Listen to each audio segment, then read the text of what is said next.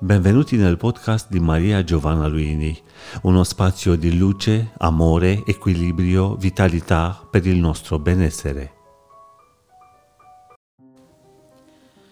Nel mio concetto di cura entrano tanti approcci, tante tecniche e tanti punti di vista.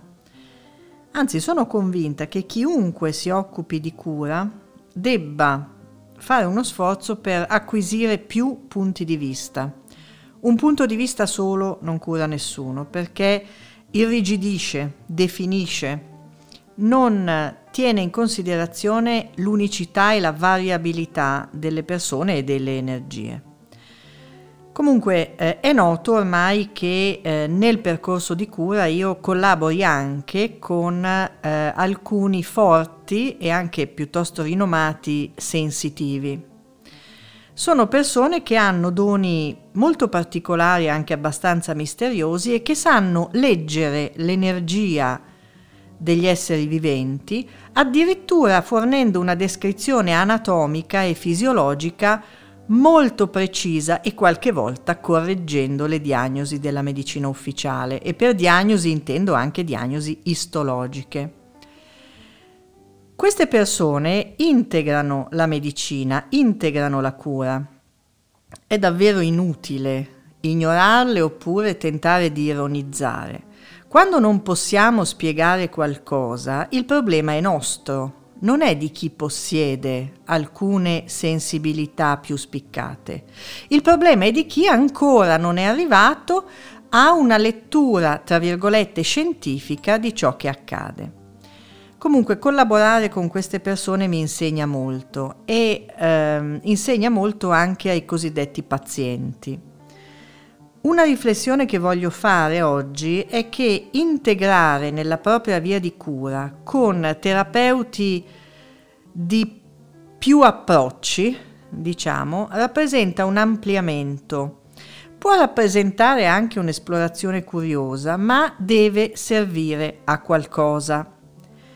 Noto che eh, chi si rivolge ai cosiddetti sensitivi qualche volta lo fa mh, colpito dalla loro precisione e anche dalla oggettiva impossibilità di spiegare come mai sappiano cose molto oltre ciò che si intuisce normalmente, ma anche per una sorta di autocompiacimento. Mi ha detto questo, so questo, mi ha spiegato che mi stimola a fare.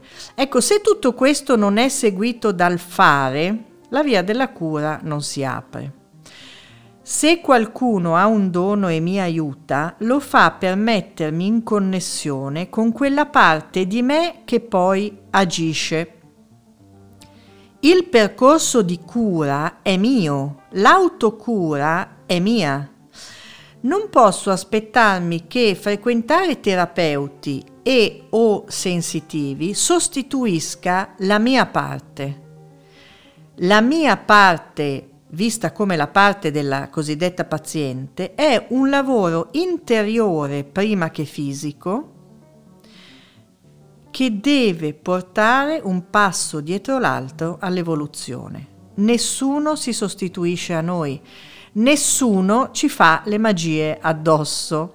Lo dico perché accade che eh, alcune persone che si fanno trattare sia dalla medicina ufficiale sia da eh, guaritori energetici, poi vengano a raccontarmi che ehm, dopo un trattamento energetico si sono sentite diverse, si sono sentite meglio, però non è accaduto ciò che speravano, cioè lo schiocco di dita con tutto che se ne va, col problema che se ne va.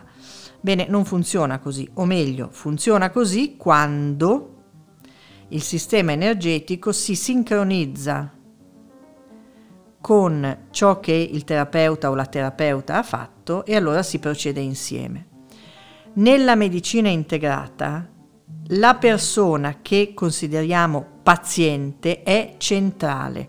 Nessuno si sostituisce a me se voglio prendermi cura di un mio disequilibrio non significa che io devo ascoltare mille terapeuti e in qualche modo compiacermi dei consulti con loro.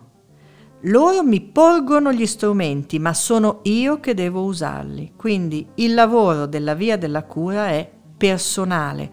La via interiore, guardarsi dentro e lavorare, spetta a ognuno di noi.